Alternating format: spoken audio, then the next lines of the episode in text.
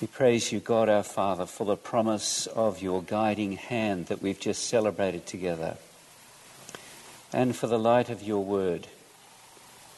Uh, our hearts are dark and deceptive and disobedient, and we ask now that as we hear the voice of your Holy Spirit, uh, you would give us that humility we need to receive the word as life and food and light and love. For the sake of your Son, we pray. Amen. Please be seated. Uh, it's great to see you. Please turn your cell phones off. That'd be terrific. Unless there's a very important message coming in which we all need to hear. Now, I hope you don't feel that when we pray, as we always do at the beginning of a sermon, that it's an empty, repeating ritual. Uh, we do it because we believe uh, we are in the presence of the living God, the one who made all things, and who speaks today through the words that are written in the Bible. And we believe that we can know him and that he shares his life with us.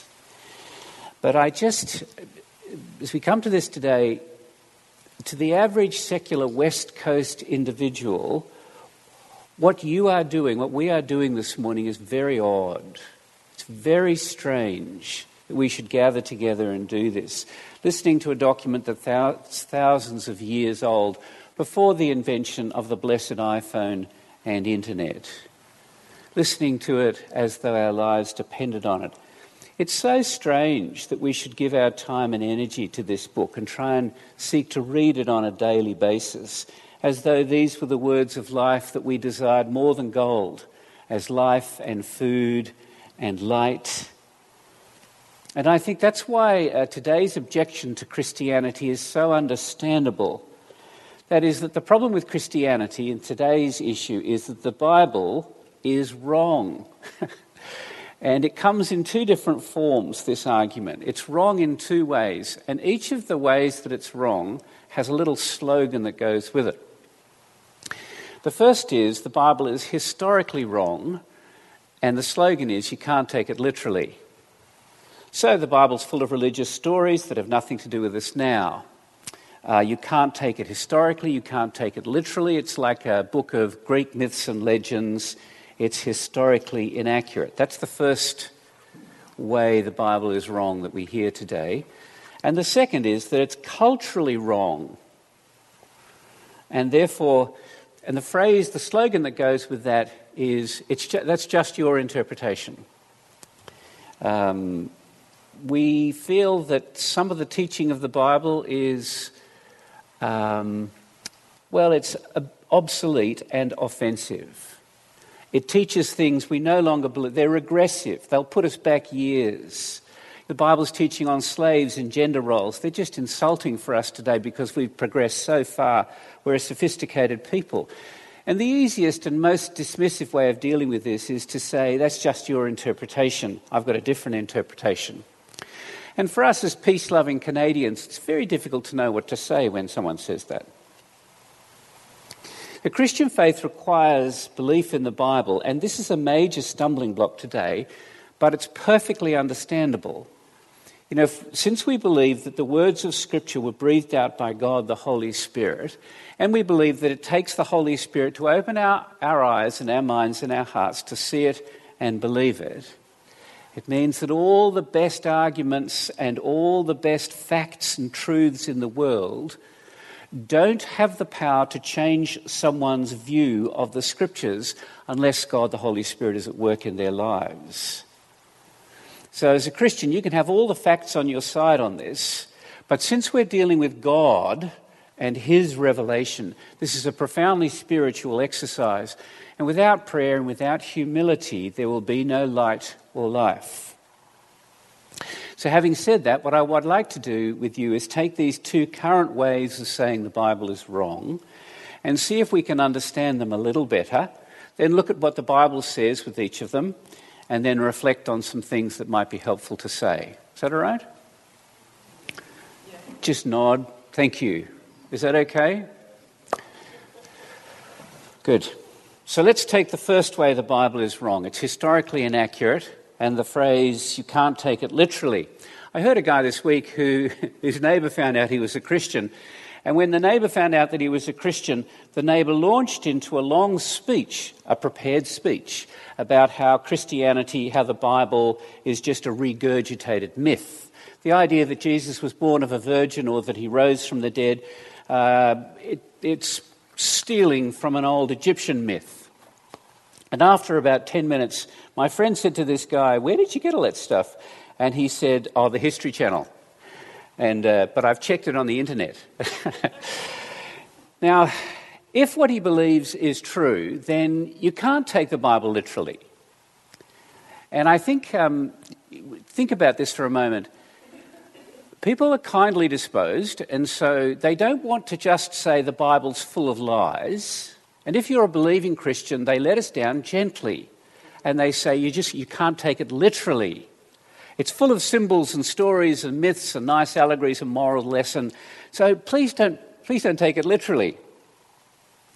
There's another strand that's joined us uh, in the last 10, 15 years uh, from the book The Da Vinci Code, which was made into a movie. I'm not going to ask how many people have read it and been to the movie, because then I would think less of you.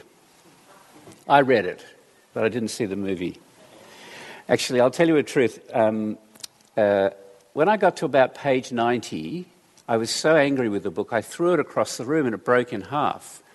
Um, so my wife read the first half and I read the second half, and we came to the same conclusion.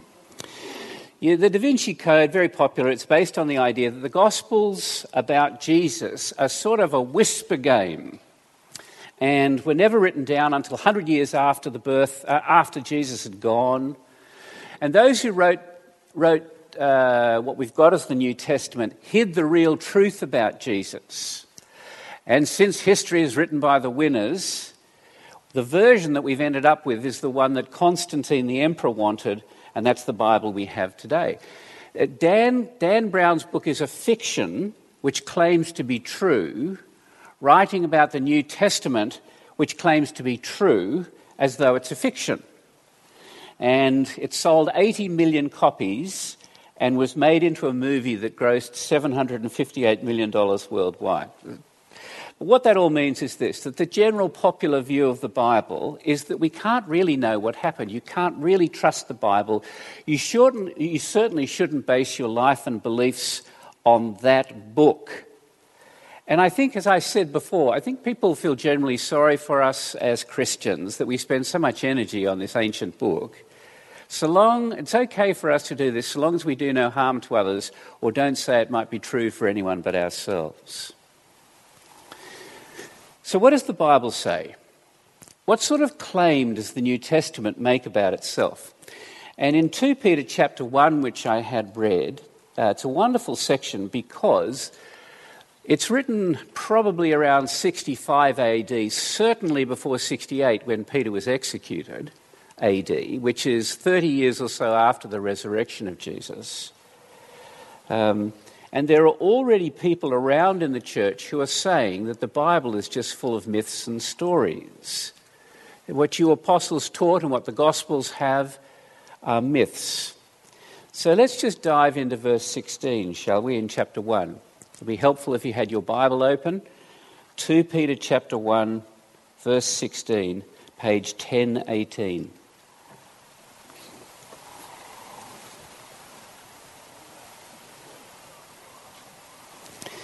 Uh, the Apostle Peter says, For we did not follow cleverly devised myths when we made, to, made known to you the power and coming of our Lord Jesus Christ, but we were eyewitnesses of his majesty. Just notice in the sentence before, he speaks in the singular I, me, my. He's conscious he's about to die. He's writing this letter consciously so that after he dies, uh, his words will continue with his readers. And then in verse 16, he switches to we. He's speaking about the apostles. He says, We were eyewitnesses. We were there. Verse 18, we ourselves were there. Later today, you should have a look at the next book in the Bible, 1 John. As the Apostle John says, we heard, we looked, we saw, we touched. So Peter is saying, this is very helpful. I know what myths are, but what we preach to you has nothing remotely to do with myths or legends or made up stories. We didn't invent it, we didn't make it up. We've borne witness to what we saw. We were eyewitnesses. And this is generally the claim of the New Testament. Peter and the early writers knew what myths were, but our faith does not rest on legends. This is, the, this is the same way Luke's gospel begins. Luke says, I've gone back to the eyewitnesses to write an account of what was accomplished among us. And that means the nature of Christianity is that a, it is based on real events in history, and you cannot reduce that to myth. So if Jesus didn't heal the sick, for example, it's not a symbol of anything. And though the historical record is pregnant with meaning, and the meaning of some of those, of those historical events reaches out into eternity, without the events themselves, we have no Christianity. That's the nature of the claim of the New Testament documents. And I think this is a great help for us when people say you just can't take the Bible literally, it's just symbols and stories. And I think we have to say it's true. There's a great deal of the scriptures that's poetic and fills the imagination. But if someone is willing to slow down and think about this, it's not difficult at all to show that the New Testament writers claim to be eyewitnesses to real events. When you write something, you usually indicate what sort of writing you are you're doing. You know, if you work for a finance company and if you have to write up the report for the board at the end of the financial quarter, or if you're a reporter and you write um, a story, you write um, a report on what has happened, and if I take what you say and say, well, you can't take this literally, what I'm actually saying is, I don't believe the truth of what you've written. I think you're lying. And people really don't want to say that Peter and James and John are lying. So when they say you can't take it literally, they're actually being a little bit condescending toward the New Testament, patronizing and superior to the original authors. You should know, too, uh, and this is very encouraging, that in the last uh, 50 years, every historical and archaeological discovery that have been made demonstrate that the New Testament and the Old Testament are accurate and they're way too early to be myths or legends. Uh, by the end of the first century, there are hundreds, if not thousands, of documents, accounts of Jesus' life circulating. And in the last 30 years, there are all sorts of scholarly books showing that the New Testament writings are historically reliable. Let me just pause here and say if you have someone in your life who's a friend who's saying this to you, you should use other folk in the congregation as resources in this. I mean, I look out and I see Bill Reimer, who is in charge of the Regent bookstore, he will give you armloads of books that have been written in the last 30 years, fabulous books. Cindy is here, the librarian at Regent College. She will give you two armloads of books, as long as you bring them back, um, of books on this. There's a lot of very good stuff out there. See, if you're going to if you're going to start a religion and pretend that it's based on historical facts, you, you've got to wait until all the eyewitnesses die out.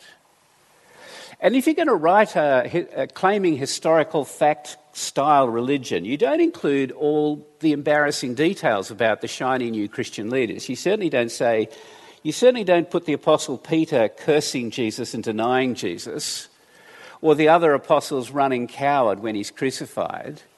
You wouldn't put Jesus on the cross saying, God, why have you forsaken me? And you certainly wouldn't have him in the Garden of Gethsemane asking God to take away the cross from you. And you wouldn't put eyewitness details in the text, and there are lots of eyewitness details in the Gospels that are just lovely.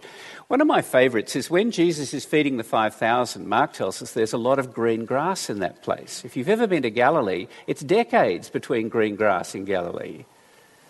Or there's a cushion in the back of the boat. Or the guy, they mention the name of the guy who carries Jesus' cross. Uh, Paul says, you know, one of the resurrection appearances, there were 500 people who saw him risen. And the impl- implication is if you don't believe me, go and ask them. So if people say that the Bible is wrong, that it's myth or it's legend and not history, it might be helpful just to say to them, how did you come to that conclusion? And if they're genuinely willing to talk, say, I want to introduce you to Bill Reimer and Cindy.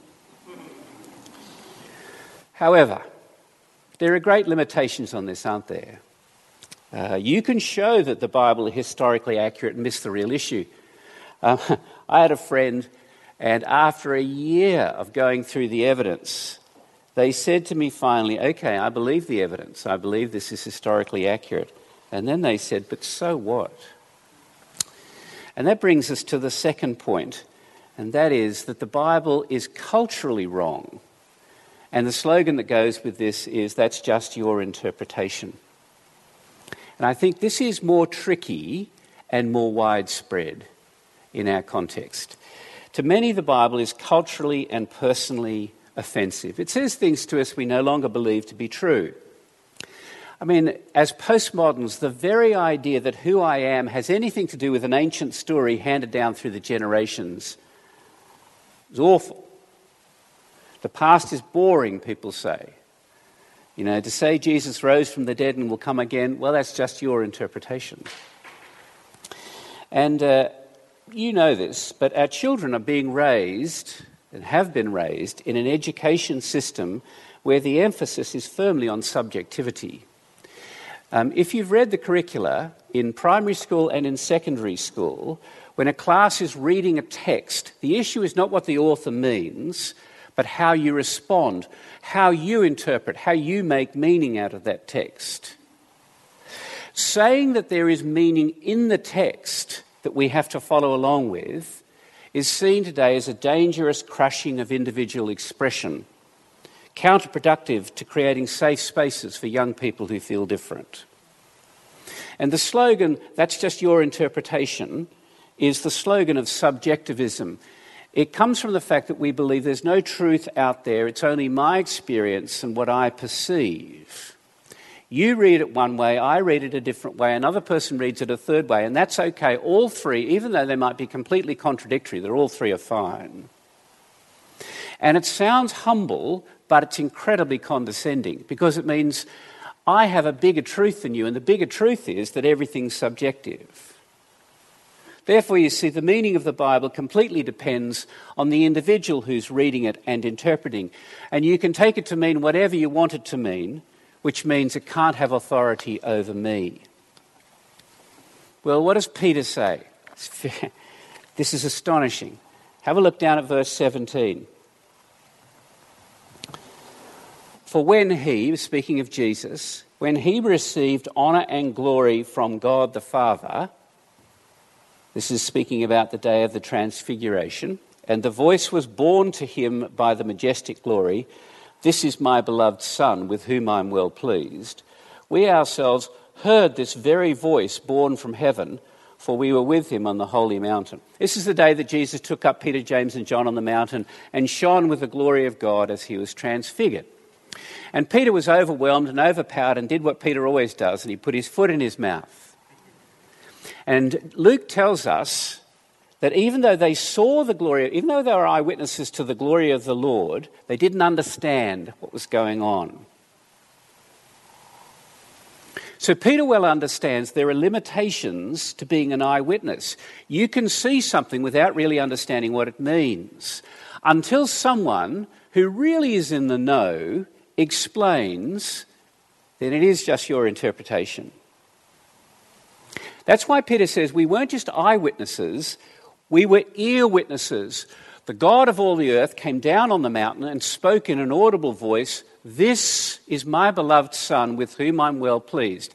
This, this one, the fulfillment of all the Old Testament.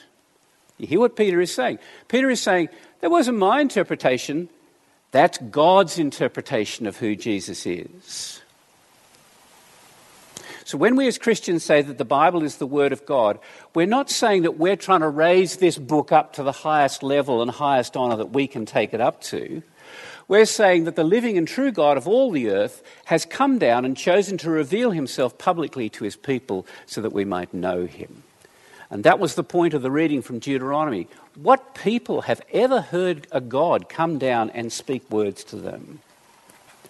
It's God who takes the initiative to disclose and reveal himself so that we might know him and be saved. Inspiration is an activity of God.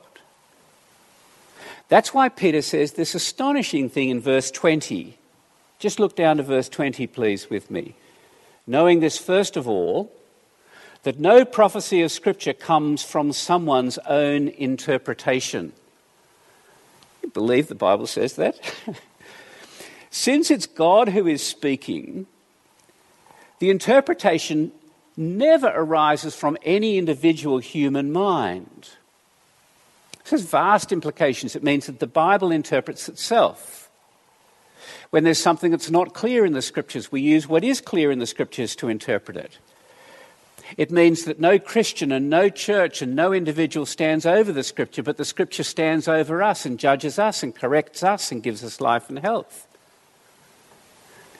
It's not fundamentally up to you and me to interpret the scriptures. How can that possibly be true? Verse 21. For no prophecy, and here he's speaking mostly of the Old Testament, no prophecy was ever produced by the will of man, but men spoke from God as they were carried along, borne along by the Holy Spirit. This is fantastic stuff. It means that the Bible has a dual nature. It is the product of both God and humans. When Jeremiah prophesied, when Moses wrote down, when John wrote his gospel, they weren't passive instruments taking dictation robots without the intrusion of their own individual personalities. That's why when you read John, it's different than reading Peter. Different style, different images, different speech patterns. What they wrote and what they spoke were genuinely their own words. And that means we use all our human tools at our disposal to try and understand it. At the same time, no prophecy of Scripture ever had a human origin, Peter says. But the human authors were carried along, borne somehow by the Holy Spirit, so that what they ended up writing was exactly what God wanted written as the words of God. The same God who spoke audibly on the mountain, therefore, now speaks through the words that are written in Scripture. And that also means that we can only truly receive what God has written in Scripture by the power of the Holy Spirit, who works in humble hearts, obedient hearts, ones that are ready to love the truth. But we have to keep these two sides together. Scripture originates with God, but comes to us in human words. So we read them with all our heart, mind, soul, and strength, on our knees, seeking increasing clarity. And that also means that what the Bible says has to be able to contradict us and offend us. Otherwise, you've just created a God in your own image. Otherwise, God becomes a puppet or a robot and not a real personal living deity who's different than you. I mean, so many of the objections to the Bible today come directly out of our present cultural worldview, our Western worldview. I'm very conscious that the series that we're looking at right now, the objections we're looking at, like, you know, the exclusive claims of Jesus, Christianity is a straitjacket, how can the God of love be a God of wrath? They're all uniquely Western questions. Jeremy Curry, who's speaking at the missions lunch today, exclusive claims of Jesus are not a problem in uh, traditional cultures. And it's culturally imperialistic of us on our behalf to write off the Bible culture as being limited without acknowledging the fact that our culture is limited as well. Tim Keller, who's a pastor in New York, Jim Saladin is a pastor in New York. Tim Keller, uh, Jim hasn't written any books yet, but Tim Keller's written lots of books. And he points out that if you eliminate what offends you in the Bible, if you pick and choose so that you have a God who can't tra- contradict you, his phrase is, then we create a Stepford God. Um, Stepford Wives was a novel and it's been made a couple of a sci-fi novel about a town called Stepford, where the men turn their wives into robots who are perfectly compliant and beautiful, who would never cross the will of their husbands. And it's a, it's a creepy movie because, in the end, there's no real relationships. If you don't trust the Bible to challenge you and to change you, then you can't have a personal relationship with God. It's only when God can say things that outrage you or make you struggle that you've got the real God outside yourself who's willing to reveal himself. So, how do we wrap this all up? Let me just say two things by way of conclusion. If the Bible is the Word of God, it must be very powerful. We ought to try to stop arguing about it and get, try to get people to read it.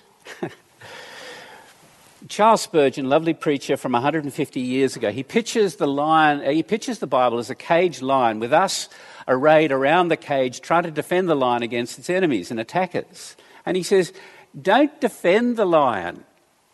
Let it out of the cage, it can take care of itself.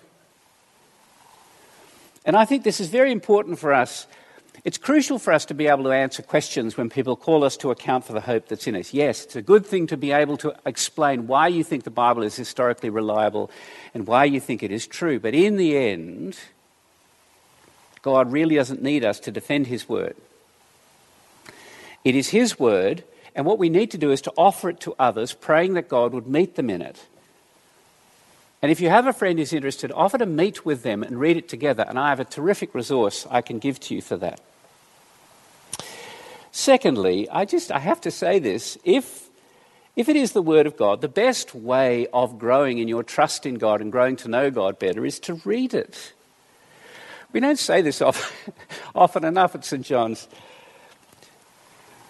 It's a very good thing to read it prayerfully and humbly, submitting your mind and your conscience and your affections, asking to know Him all of us need a plan of daily reading. And don't read books about the Bible. Go to the Bible itself first. And don't come to the Bible asking if you can get something out of it. That's not what it's there for. It will change you, but that doesn't happen quickly, it happens over time. And the way God's Word captures our hearts is over time as it captures our mind. So it's a very simple application. Read the Bible. Let's pray together.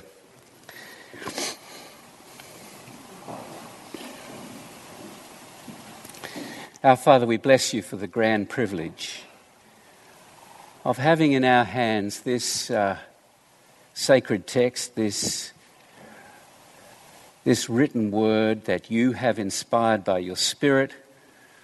And we do confess that uh, so much of it uh, is still unknown to us. And uh, we pray that you would help us to be faithful witnesses to the beauty and loveliness of this, and that you would help us to grow to know you more deeply as we seek to refresh our own Bible reading. And we pray this for the glory of your Son. Amen.